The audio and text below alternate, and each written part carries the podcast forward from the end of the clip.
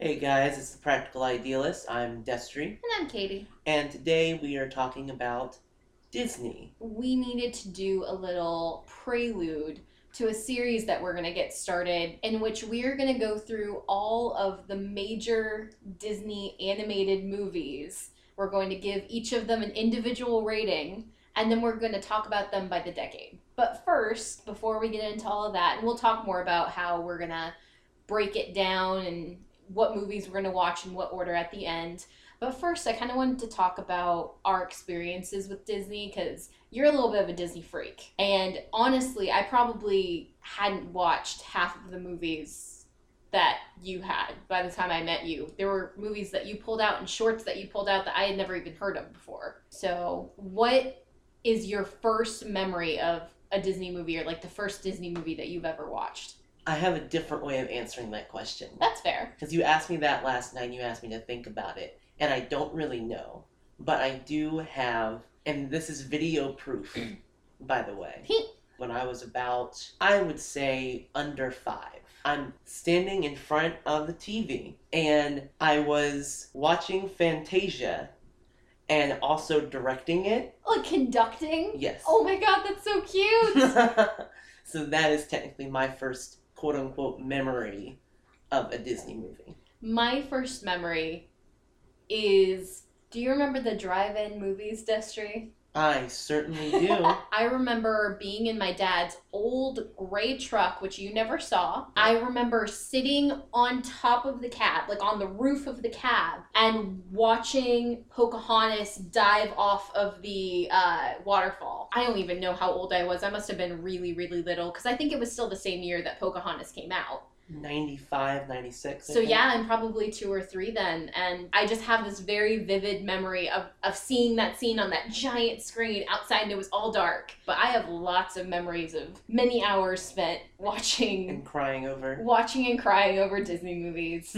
so anyway, I just remember my cousin getting the VHS release of Pocahontas before I did, oh no, which majorly pissed me off because I was the one that had the Pocahontas themed birthday party. oh no, you didn't. I certainly did. But I feel like for our generation and for lots of kids, Disney was kind of the thing that you grew up watching. And not even just the movies. Like, I remember watching, not Disney Channel because I didn't have cable, but you know how, like, on Saturday morning, Yeah. they would have, like, that little Disney section of cartoons? Mhm. I remember watching that, and I remember seeing live action movies made by Disney too. But for some reason, like these animated princess movies, specifically for me, because you know that was the culture that I was born into, were things that completely drew me in. The other thing that really drew me in was the music. Mhm. And I realized later that Disney music was kind of a gateway drug to me for the Broadway music that I would become so obsessed with. Because I remember going to the library and checking out soundtracks of Disney movies and just memorizing these songs. Because, of course, that's what you do when you're a kid. And then I remember finding. sports. Never mind sports. What are sports? Friends. What are friends? I was homeschooled. Disney movie soundtracks. Now that's where the ticket is. I was homeschooled. I didn't have friends. But I remember getting the soundtrack to The Lion King, the Broadway soundtrack of The Lion King. And like I think I got it by accident. Like I didn't realize that wasn't just the movie Lion King. Mhm. And I listened to it, I was like, wow, there are like different songs in here and this sounds really cool. So I started looking for things that said on Broadway and I ended up finding Aida, which very weird soundtrack to find when you're not even a teenager yet. And I found Beauty and the Beast, of course.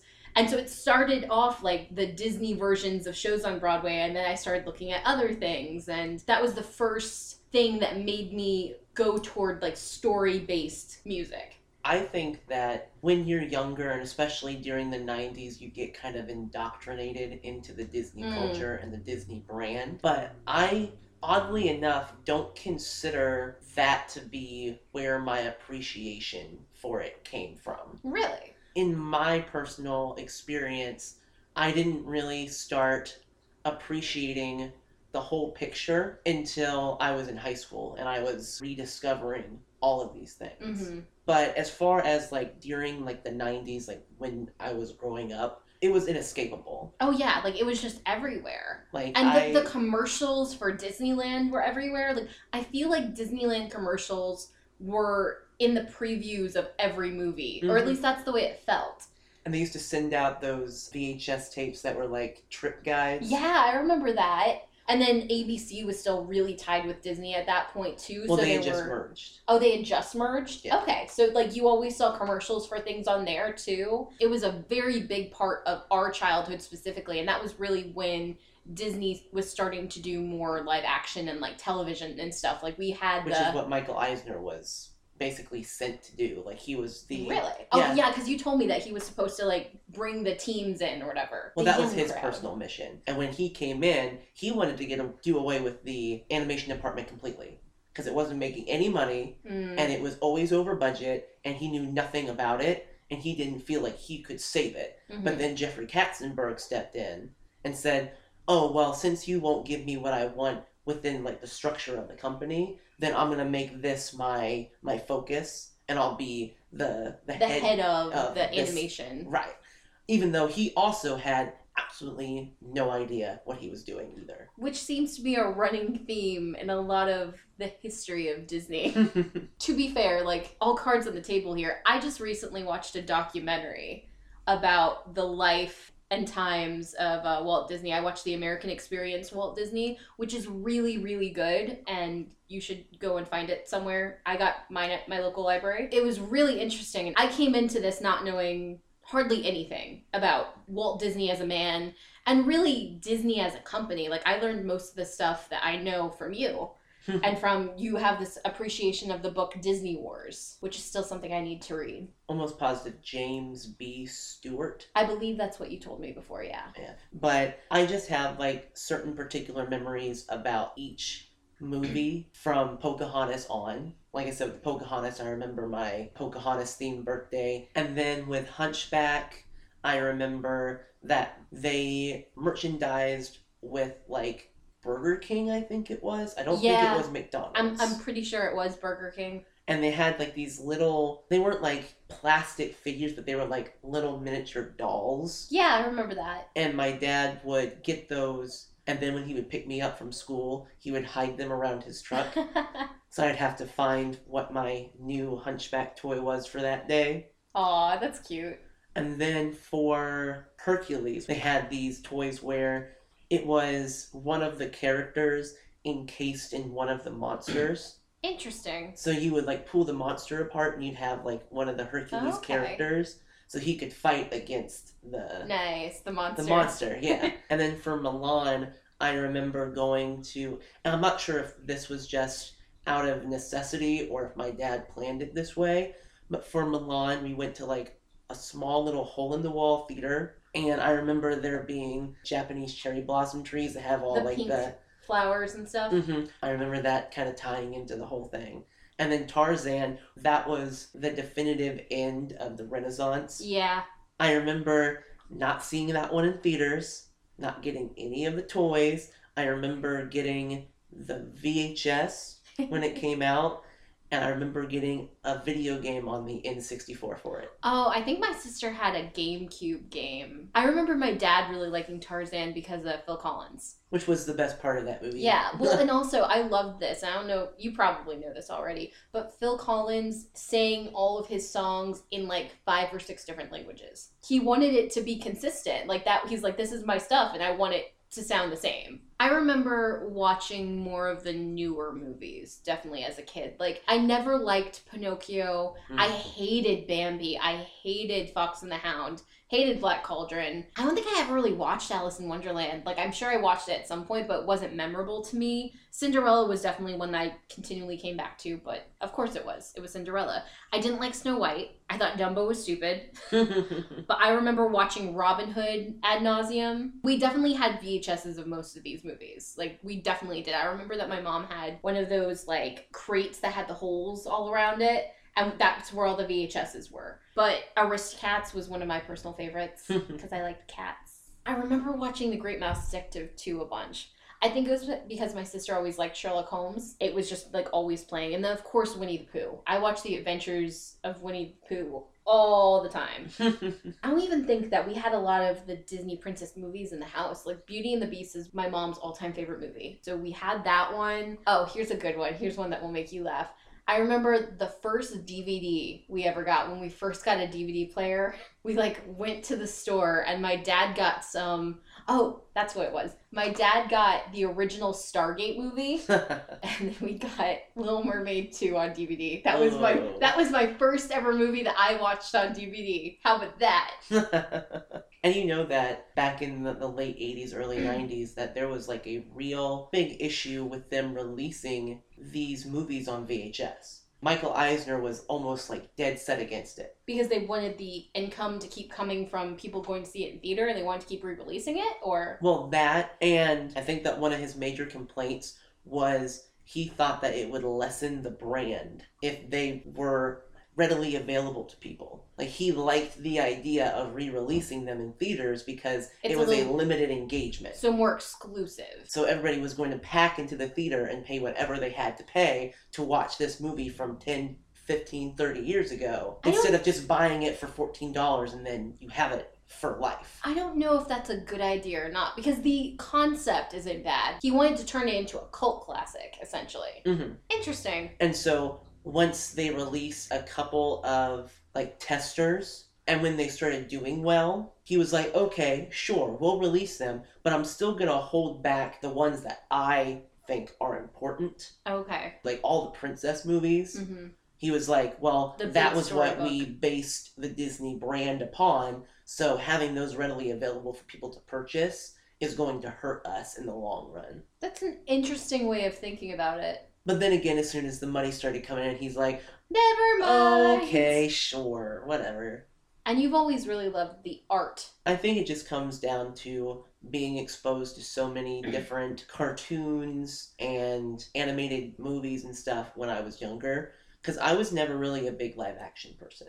Was there anything in particular about Disney animation that made you keep coming back? I don't think that I really understood and appreciated it for what it was until I was older. I think that that's an odd thing to say. I don't think it is at all. Well, I'll put it this way is that a lot of people grow into adults where they no longer consider the things that they enjoyed when they were younger as things to return to. Right. They put it in a particular place in time. hmm they attribute it to the fact that they were a kid and that they were impressionable and that it It's was not the- enjoyable as an adult. right and so they don't go back to it because they're like why should i because the memory i have of it is more important than the actual media Right. that i was consuming at that point. and what i think is funny is that right now within the past five or so years has been kind of like a rebirth For in- animation. Right. And it has kind of reinterested older people that never thought to come back to it. Well, isn't that kind of telling though that all of these adult animated shows are suddenly coming to life just as people our age who grew up in the Disney Renaissance are becoming adults? It's kind of showing that we grew up in a time when animation was so important to us as kids. And we had all of these animated movies coming out too, not, like not just Disney, but other networks too. Especially Nickelodeon. They were kind of the pioneer of the new age of animation within the 90s. And I think that that has influenced people today who are now showrunners for all these newer animated shows because back in the 90s they were geared toward multiple different audiences. So whatever the kids didn't get, the adults got. And I think that when people who were influenced by that to draw or to have a fascination or an interest in animation grew up, they realized that that was like the real formula. There has to be that duality, and if it doesn't do both, then it's not really utilizing the medium for everything that it's worth. Which is why I think it's so interesting that, especially at the end of the 90s, when they were telling Pocahontas and they were telling Hunchback, that those movies were not received well because they were kind of integrating themselves into that new culture of, well, we can tell an adult story in a children's medium. That is a really interesting way of putting that. What I didn't realize is how much of an influence Disney had on animation. I knew that animation was more relegated to the pre movie credits and like little funny slapstick shorts. I didn't realize that he literally created the genre Yep. when he made Snow White. That was something that had never even been thought of to do before. No one had thought of making an animated movie that showed any other emotion other than making people laugh. And he wanted to see if he could make someone cry with animation because no one thought that it would work. So when he created this movie and suddenly everyone lost it, he literally created a genre out of that, which is crazy to me. And I mean, I think that that's why animation is still so very influential today. It's so very personal because up until Toy Story in 1995, 1996, there was no computer generated anything. It was mostly used for backgrounds and, and effects, but it wasn't really utilized within the animation process. Mm-hmm. So every single thing that you see from 1995 all the way back to the dawn of animation was all done by hand by people. which is a little bit crazy to think about when you watch some of those movies and really consider the fact like how many people's hands touched every single tiny second that you are watching. It's emotional to think about Mhm. because you put so much of yourself into what you're doing. It really is a labor of love. When it comes to art, and that was his major conceit, is that if I can make art palatable and popular, then I've done my job. But he was also obsessed with like straddling the line between fine art, which he also seemed to kind of want to do, Oh, definitely. and making it popular at the same time. Like he wanted to make things that were realistic. Like that was something they were saying about Bambi that this was like one of the most impressive modern uh, artistic feats is that they were taking scenes from nature and turning it into a movie, but an animated movie. Yep. So people were going to be a lot more conscious if it looked weird or not, which is why like he had so many like live people coming in. I think it's funny that now we take for granted that there is of course someone live in the studio like helping to do the movements and like doing the voices and stuff, but again, that was something he came up with. He came up with the idea of putting sound to his little animated shorts. They didn't do that before. That's so amazing to me to think that this one guy was just like, this is going to be a pain in the butt, but we're going to try. And I also think that it's interesting that from the beginning, like not just sound was important, but even from Steamboat Willie, like music was always part of it. Like that was never a question that in all of his work, music took a very strong center point. Which is why I think that he decided that to keep his studio alive during the 40s, during and after wartime, that he would do those musically charged package movies. And I think that that is a good callback to his beginnings with Mhm. Steamboat Willie. But did you know that that's not the first appearance of Mickey Mouse? I did know that. Because I think he first appeared in Plane Crazy. I think that that's correct. I've never had a particular connection to Mickey Mouse in general, just because I didn't find like that core group of characters particularly interesting. well, I mean, I think that it was just so malleable. Like Mhm. when you think of Tom and Jerry, or you think of Hanna Barbera, or you think of Looney Tunes, specifically Looney Tunes, all of those characters had particular characterizations. Yeah. During their evolution, they kind of changed a bit, obviously. But once they were pop culture icons of the time, if you were watching a Bugs Bunny short, You knew what you were Daffy getting into. Duck short, There but, wasn't a whole lot of variation. but with Mickey and everybody else, Like you know when you love the character and you know like they have a certain core to who they are, but they all had individual personalities. Yeah. And they could do anything with those individual personalities. Mickey was the original Barbie. it's true though. He he had all of the jobs. Yep. And there was just a lot that went into the creation, I think, of Disney as we know it that I didn't know anything about. And I was really fascinated to learn about all of the controversy that like continually surrounded him. I didn't know anything about the cartoonist strikes of the 40s. I didn't know that he got into fistfights with people. I didn't know that he was a little bit of a egomaniac, like obsessive compulsive perfectionist. Like there was something very odd about that man. Like he was obviously a genius, like Mhm. a very lucky genius. Right. He got away with a lot more than he probably should have, thanks to his extremely intelligent brother, Roy Disney, who does not get nearly enough like shout outs. That poor, poor, poor man who just cleaned up mess after mess after mess and just made things work. Yep. That's one of the things that just blows my mind about his entire story. Like, part of it was the fact that he was just the right man at the right time. Oh yeah. and he just he never gave up no matter how much he had to walk the streets peddling this mickey short. No matter what he had to do he just he was tenacious. He came at a time when people needed to laugh. He came at a time when people had money to burn. Like he just everything he did came at the right time. Mhm. so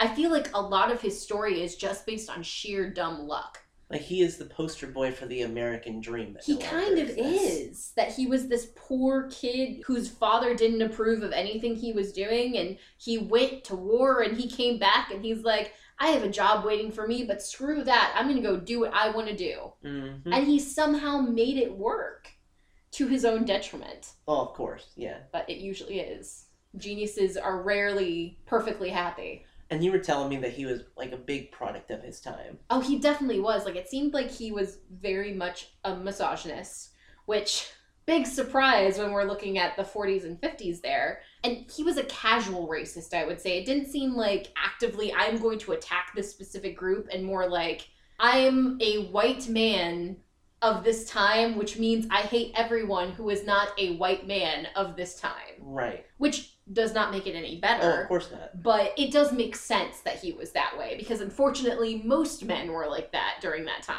And that was the the information that they had. That was part of you know his downfall. I think is that he was very much connected to a time that was but also never existed and he was very concerned about recreating a world that he believed to be true he wished to be true. Right.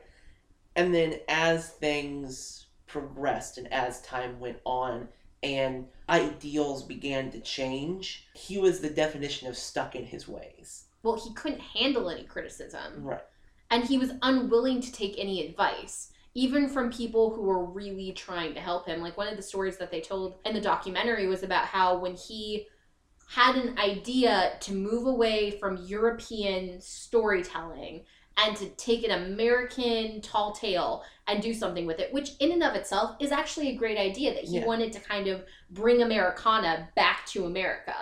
But instead of choosing something like Paul Bunyan, Which he did do. he decided to go with the Song of the South thing. And people were trying to give him advice. Like they were saying that the NAACP, like president, reached out to him and they were like, We don't have a problem with you doing this. We don't have a problem with you taking on the Uncle Remus stuff. But do not perpetuate this myth that all of these enslaved people were just happily singing around Uh, if this is something you're gonna do, just keep it grounded in reality. And he looked at that and he was like, mm, nope, and did exactly what he wanted. And then he was like, why is everyone so mad? Effing commies, like. uh-huh. Because everyone was a communist, of course, of that time as well. Yep. So, like, anyone who disagreed with him wasn't just like, okay, well, this person disagrees. It was, you are evil and there is something wrong with you. You're trying to attack my moral superiority. You are trying to attack me personally. You are out to get me. I find him as a person, as someone who straddles the line between insanity and genius. I really think he was walking that line pretty close there, particularly at the end, which is probably halfway due to the fact that he was full of cancer. oh yeah. Just like riddled with cancer. Again, product of his time. I can smoke all the time and nothing will ever happen to me. That goes against my preconceived notion of how the world works, And how I therefore it must be wrong. But I mean, he did do a lot of really, really important things. And even though some of it was just dumb luck and being in the right place at the right time, I really do think that tenacity was a big part of it. Oh yeah, like he he worked like hell and even when everyone was telling him you can't do this, there's not money for this, you don't have time for this, he kept working and he kept he kept slave driving his uh his people. He made it out and he produced which is crazy. Again, it's that's insane. Like, oh, we're over budget. We're we're not going to make the time schedule, but we're going to do it anyway. Mm-hmm. I do think that he was one of our last great visionaries. He definitely was. It really had something to do with the fact that he was willing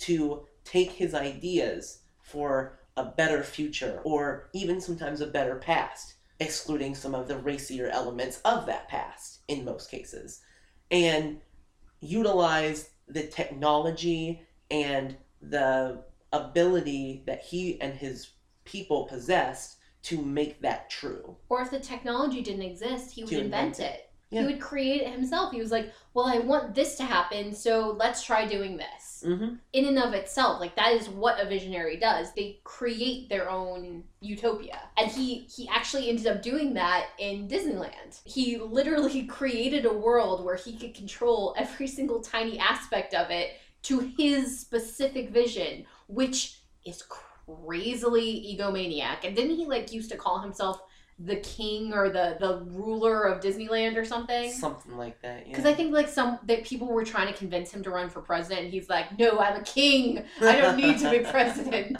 yeah, those European ideals sure went out the window, didn't they? and he had an apartment in Disneyland too. Yes. Disney Mhm. is that something that people tour now, or is that like a hotel? No, no, no. I don't think anybody uses it. I think that well, this is the story that I've I've heard. In Disneyland, he had his own room, and whenever he was there, he would have a candle burning in the window. So now every night they have a candle burning in the window. That's so nice. That's really cute. So when the park guests were leaving or coming in in the evening, they would know if Walt Disney was actually in the park that day. That's really cool. And with all of the negativity that does surround him, there's a lot to be positive about. Oh, absolutely. It's saddening to think that if he was more able to hear and comprehend new ways of thinking, New ideals. that he may have been around for much, much longer. He could have been around for Disney World. He could have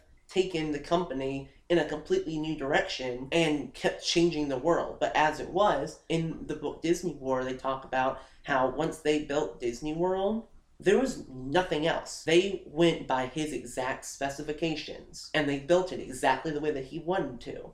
And then they left it. I thought it was also interesting to learn that while he wasn't taking care of his like body essentially, Mm-hmm. and he wasn't listening to modern medical technology, he had a mental breakdown right after his wife had a miscarriage. And he like took some time off, took a vacation, and when he came back, he had this whole new regiment of eating differently and exercising and it was like he he took mental health fairly seriously which is weird to me because especially at that time like mental health no one needs mental health Well, that was one of his things, though, is that he, whenever things got too much, he would just take three months off and just let somebody else deal with the mess. Yeah, like during the uh the cartoonist strike, he literally disappeared. I think it was for three months in South America or something, and just like, hey Roy, go deal with this. And that was what, 1940 something? That was forty one, I believe. Okay. That's why Yeah, he sent 41. everybody back down for Saludos Amigos and the Three Caballeros to film and animate.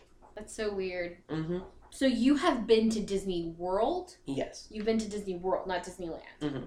I have never been to a Disney park. no, my family just didn't like amusement parks. I was in my teens, I think, before I went to even Kings Island for the first time. Mm-hmm. So, was Disney World a transformative experience for you as it has been for so many people? I think that I was just the right age for it, but once again, I do think that I was a little bit younger than I should have been to really create a snapshot in my mind of it. How old were you?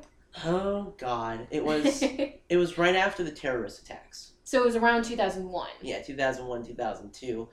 And we went to both that and Universal Islands of Adventure. So I remember going to Disney and I kept thinking that every time that we hit a gate that that was the opening to the park. Well, hang on. Before you continue that story, did your parents give you like one of those commercial moments Yes. like, we're going to Disney World? Yep. You Mhm. did? You had one of the moments? Yep, they uh, they ordered the the tickets along with like the tour video. Oh, fun. And I think they gave it to me for my birthday. Um, so I remember walking into the park, and every single time we hit a gate, is this the opening to the? No, and it never was. There's like seventeen thousand fucking gates, and to a child, that's like some cock blocking shit. Like it's like, the worst. oh my god, I'm so excited for another gate. Oh my god, I'm so excited for another gate. and it just, it You're turns already emotioned out by the time you Yeah, get to uh-huh. the park. which is exactly why I think what happened happened.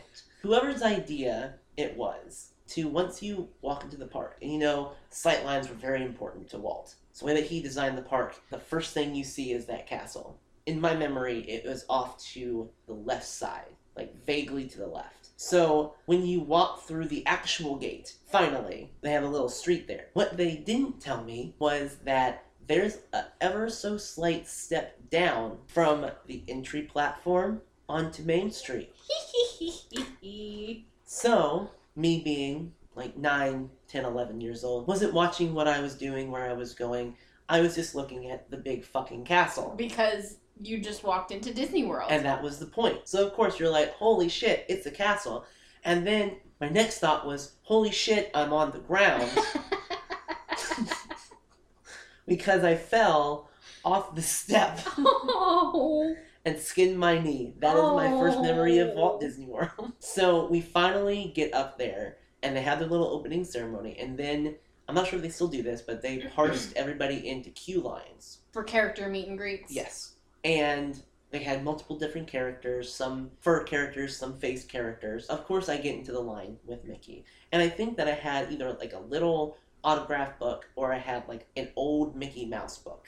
I'm waiting in line for my turn to go see Mickey, and I'm getting slightly more anxious. I was a very shy, like reserved kind of child. I finally get there, and Mickey is usually about six feet tall. I'm about four eight at this point, looking up at this six foot tall mouse. You're like, you're really big. Yeah. So I spend like a full minute fumbling around with my autograph book, and Mickey is just kind of like staring down at me like, Blankly. "What the hell's wrong with this kid?"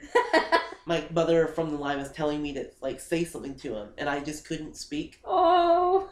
And so finally, I was able to coordinate my limbs enough to hand him the autograph book and the pen at the same time, because it was one or the other. Like I, Uh-huh. like he would reach for the pen, and I give him the book. And he'd reach for the book, and I give him the pen. So it was a full minute of You me just little fumbling. dance. Yeah, and so finally, he signs the damn thing. And he gives me a hug. We take a fucking picture, and then for the rest of the day, I'm just in a fucking daze. Like I'll just be honest with you like hurt myself. I was scared by a six foot fucking mouse. so now I'm just not existing anymore. That's so funny. So, in other words, what you're telling me is Disney World traumatized oh you. yeah, definitely. In the best possible way, but still Aw. traumatized.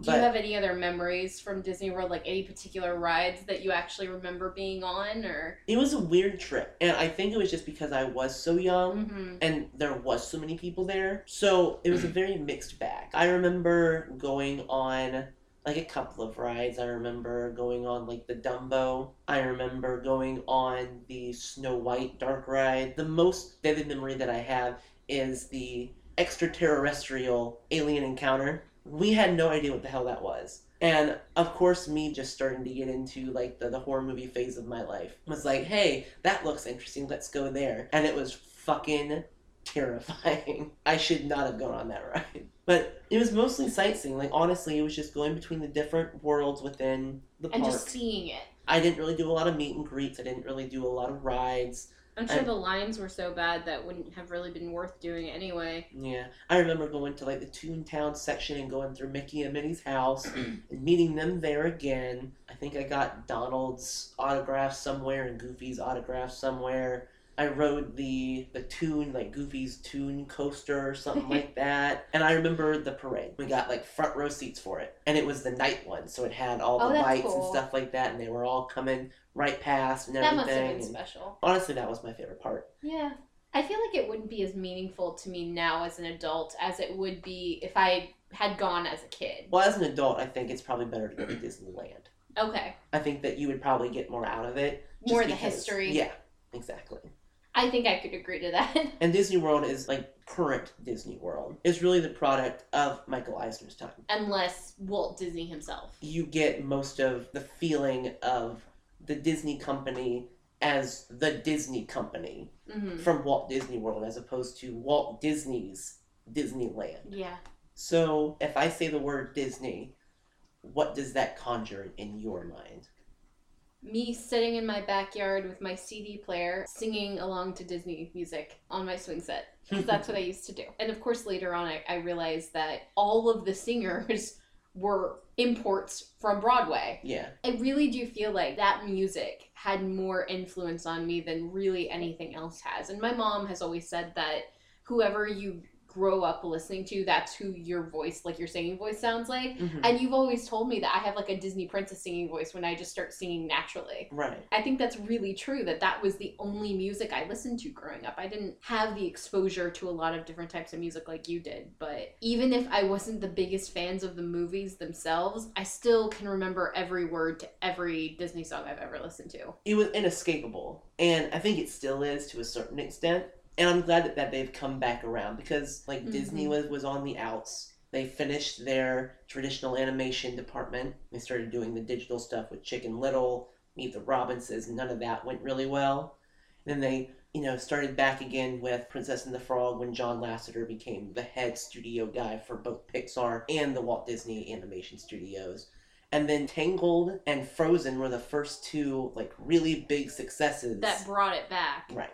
And interesting how all of those movies that you just mentioned really are products of their time too. Like you see a definite veering away from the standard like Disney princess model. And you see it coming back like they have a black Disney princess who's very much a uh, an independent woman who's working for her worth. And with Tangled, even, you see someone who doesn't need a man, but who is super kind and just likes having people around her. And then even with Frozen, like you don't, you have a love story, but isn't the major component of the story. Uh, not even close. Not even close. It's just like, oh, by the way, we also have a guy who likes to fuck reindeer in here.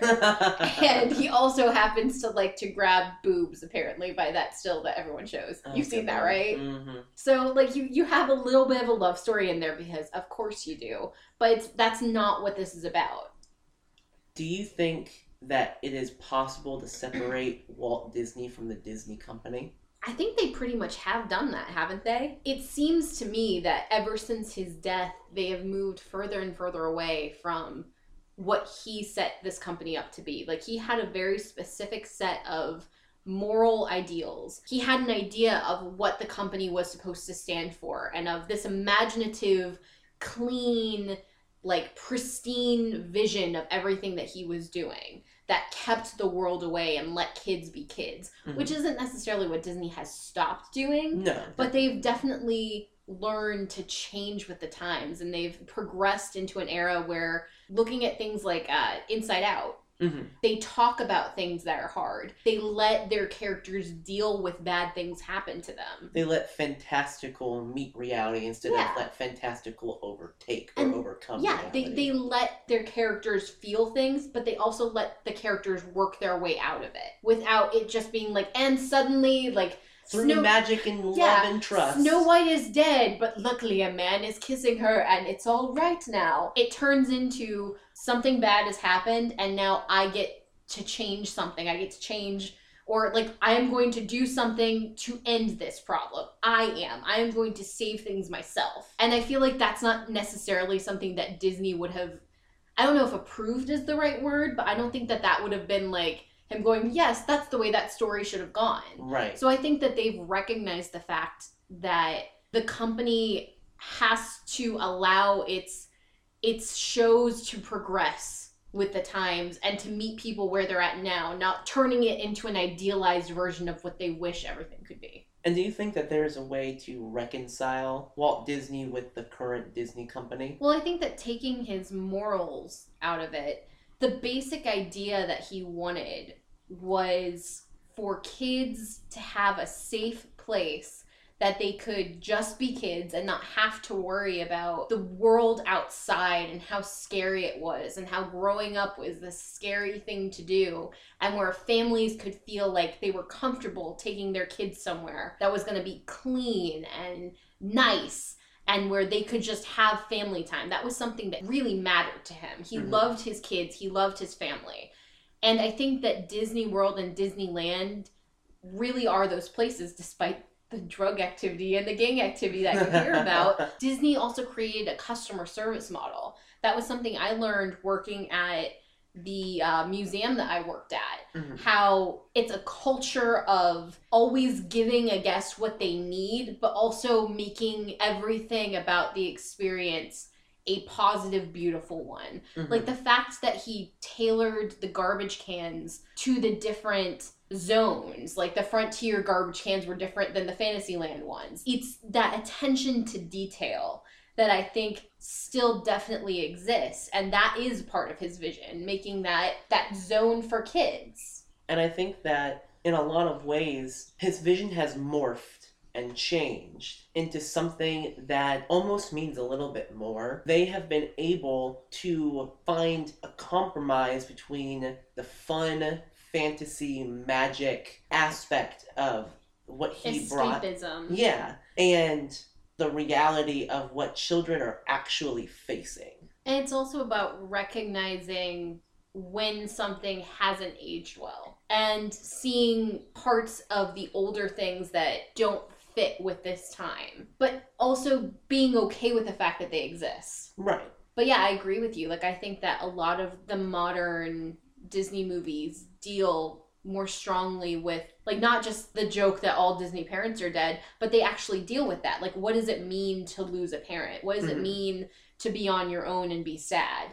And they, they let kids feel that and they let them know it's okay to feel that, which is definitely not something you would have seen in the past. You like you feel the moments of sadness, but after that you're like, well, that's over now. Like Bambi's mom dying. You have that pure agonizing moment, but then you just you kind of move on from it.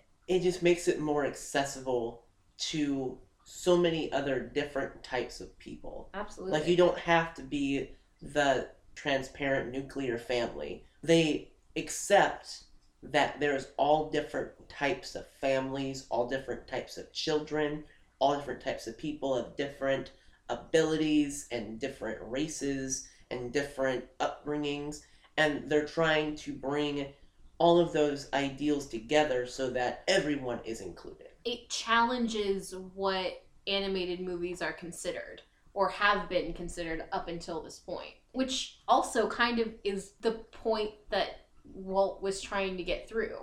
The animation can do so much more than people gave it credit for. So in that aspect too, I think that that is really on par with who he was intrinsically. I think that he was always pushing the envelope, always trying something new, always doing something different. And Disney as a company definitely has continued to do that. It's continued to change the way business is done. Whether that's a good or a bad thing, that's Right. beside the point. Mhm. But it has continued to be on the edge of new technologies and trying new styles. I think that that's pretty fair to say that Walt would probably be pretty excited about that idea too. innovation changes. Oh, yeah. And I think that the reason why it was such a cultural phenomenon back in Walt's time, the ingenuity to create something that didn't exist was very prevalent within the company. And I think that that is just not enough anymore. Yeah, people are a lot more jaded to new technologies and new ways of doing things because they're like, oh, okay, why haven't you done that yet? And also, this is what we're doing this minute, but then we're going to get research less than two years from now that says something completely fucking different. Mm-hmm. So why jump on this bandwagon when there's going to be a whole new bandwagon jump on later? And it's taken a lot of the humanity out too. I think that the modern Disney movies, you can tell that there is less of a human element in them. Like the characters definitely look less humanistic, and they've continued to look less humanistic from the Cinderella days to the Frozen days with their giant eyes and teeny tiny bodies.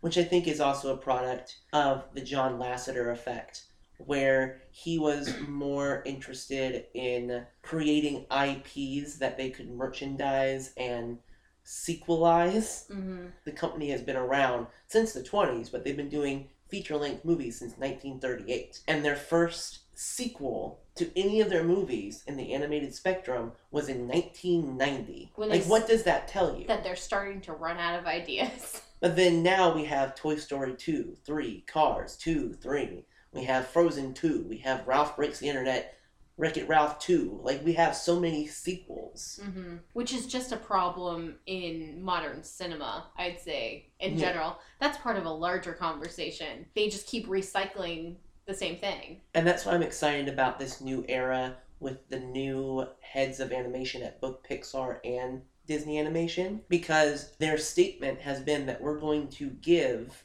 individuals more power to create their own personal vision and not worry so much about whether this is franchisable. So they want to return more to the roots, Exactly. which should be really interesting if that is actually how it goes. what made the 90s, both in TV animation and in film animation, so important and so revolutionary was it gave it back to the artists. Like Nickelodeon recognized that if they gave someone that they had confidence in the reins to produce their own material and take responsibility for that material and the team of people that they had working for them, that they were going to get a better product out of Yeah, it. because they're putting more effort and personal stake into it because it is their baby essentially. And that harkens back to Walt Disney. Yeah, it struck me back during his time when something would say Walt Disney presents, it was literally the Mhm. man that you see standing here, he is presenting this specific thing as opposed to now this company that bears my name is taking personal responsibility for this. Like there is no personal responsibility. It's just a vague idea of some building somewhere as opposed to a human being saying I personally am backing this. I personally endorse what you were about to see. I think that that's something that we need to see a lot more of, and I hope that we do, not even just within the Disney company, but just in general. We need to see these creators take control of their art form And care. and not feel pressured to create something that's so watered down and so generic that anybody could have put their name on it. And I think that that also plays into like Isle of Dogs. When you see Wes Anderson presents, you know what you're getting into, and you know that his, especially with his animation, like it's going to be something very specific. And because you trust the person, even if the movie looks really weird, you're probably going to go and see it because you're like, well, this guy has consistently produced things that I like. And by letting artists take control like that, you're giving them a chance to say, I love this thing. Come and love this thing with me. And I really do think that we're trending towards that. Assuming that that is a thing that Disney is willing to put their money where their mouth is, Mhm. that could be the thing that they need right now to really bring them back. And not just, here's another Frozen movie, Josh Gad, yay. or here's another live action movie of one of our animated movies that no one really likes. uh-huh. So, having said all of that, I think I'm definitely going to have a different perspective going into these movies, especially some of the early ones. Mhm. And what we're going to do is we're going to watch all of these movies. We're going to like record a little bit on each movie and then we're going to release each of those little snippets as part of an episode for each era. And do you want to talk a little bit about how you broke down what and what they can expect from us? Well, I mean, there already kind of exists a breakdown of the different Disney eras. This was not thought up by me. The community has decided that this is how it should be broken down. So we're not watching any Pixar movies. No, It's only going to be it's the Disney Animated Studio canon. okay. So we have the Golden Age, which is 37 to 42, and then we have the Silver Age, which is 50 to 67, so Cinderella to Jungle Book. So that's the end of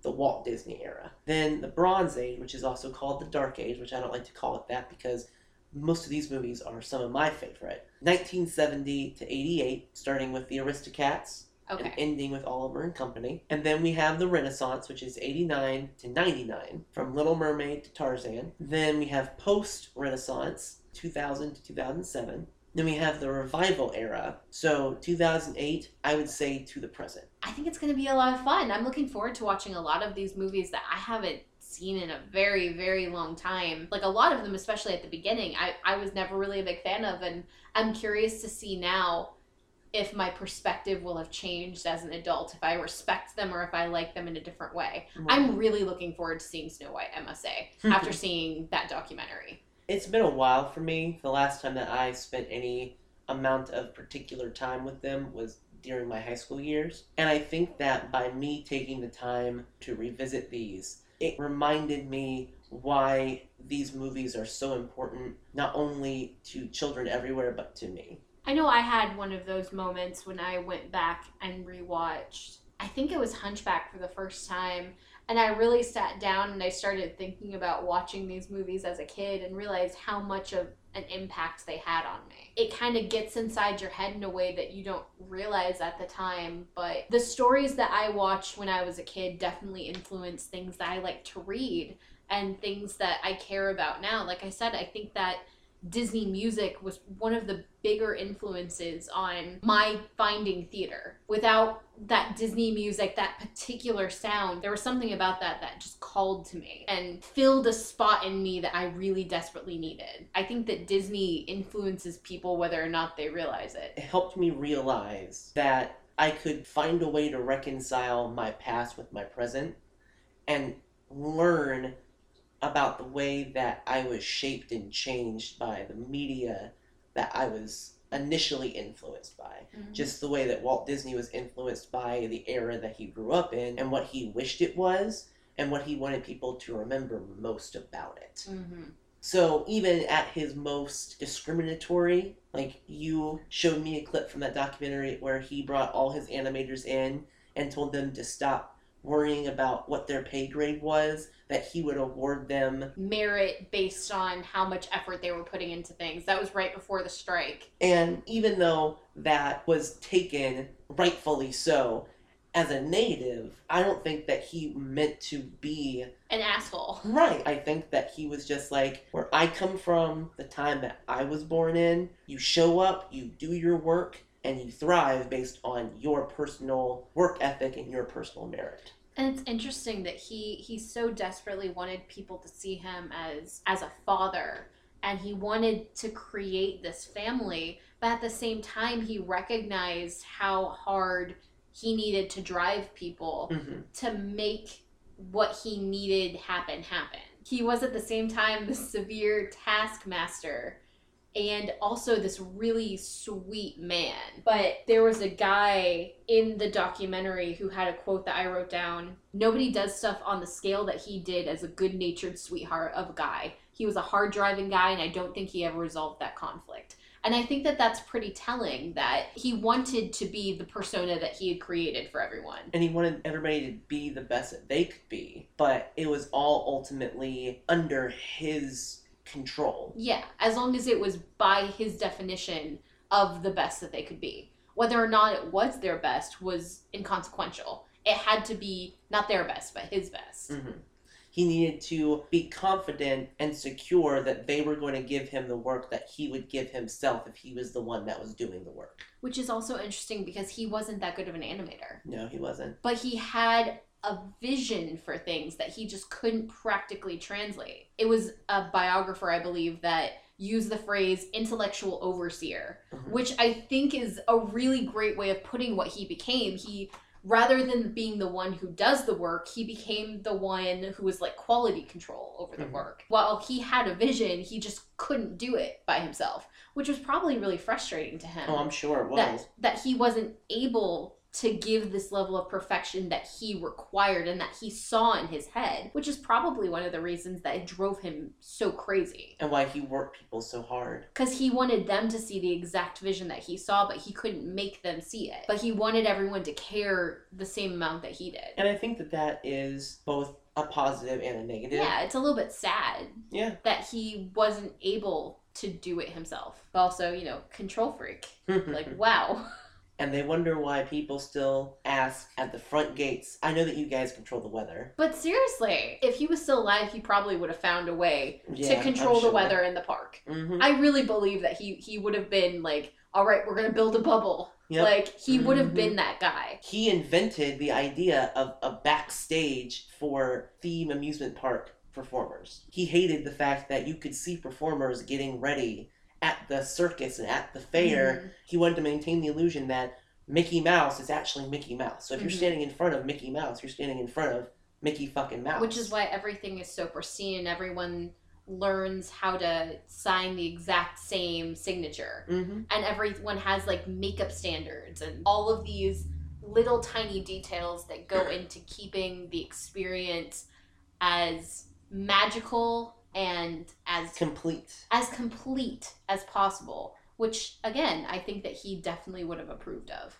And I mean, whether or not you agree with his business practices, whether or not you agree with the company's business practices, Well, just because he was a real human being who was not the persona that he projected, who was a real, complete human being with flaws and with problems and with sorrows that he had to work through, doesn't make what he did any less amazing or impressive or magical. Like, he created something that no one else had been able to do and no one else has really done since. Everything that he did started everything else that's happening now. He created this idea of marketing the hell out of everything. He created multiple like world crazes in Davy Crockett and Mickey Mouse. Like he just he kept creating these insane things that somehow worked. Whether or not you agree with his politics doesn't matter when it comes down to the what legacy that to the he- legacy that he left. and they're still on top. Like, They are still on top. They are one of the biggest media conglomerates this world has ever fucking seen and probably ever will see. And That's scary at sometimes. it's a testament to him It that the is. ideas that he put in place were so good and so universal that it created a springboard to do even bigger and crazier things. almost a hundred years later. And that's not a story you're going to see anytime soon. I don't think that that can happen again. I No. really don't think that that can happen again. Like I said before, he was he was uniquely placed in time to be able to do what he did. That was his gift. That was his gift. I think that that was a uh, a good amount of uh, both criticism and cooing. And a good prelude to the month long journey we're about to embark upon. The years long journey. At some point, I'd like to do Pixar, and I'd love to do Don Bluth. And, We really need to do some Don Bluth. but I think that this is probably a good starting point because, I mean, this is where it all started to begin with. Yeah. So you can't really talk about Don Bluth, and you can't really talk about any other major animation studio or major animation guru. Well, I mean, Don Bluth was one of he was in the line of the many amazing animators who got screwed over by Disney, right? So Mhm. we can't even begin to talk about him without talking about the company that screwed him over to begin with. But I think that it's important that each era gets its own due. I think that you'll get a, a much more complete understanding, at least from us. I'm not sure if we're going to be the most accurate We're gonna- historical like interpreters here, but if nothing else, give you a feel for what these movies mean to people. And my plan was also to make sure that we keep the movies in context of the era that they came out Right. of and to remember when they came out and what the social temperature was. Why were these movies important for that time? And one of my favorite things is the impetus behind the idea of the 70,000 possible movie ideas that this man had, why these were the ones that stuck it through to the ending. Mm-hmm. I think it's extremely telling that not only did they create a brand and an ideal, but also the people that work for them know each other. Like they created a community They definitely did. and not even just out in the world, but within their sphere. Like here recently, Jim Cummings, who I follow on Twitter, he just posted a picture that he took with Kathryn Beaumont, who was the voice Character actress and character model for Alice and Wendy at like a red carpet event. They, they have a, a bond for having done it.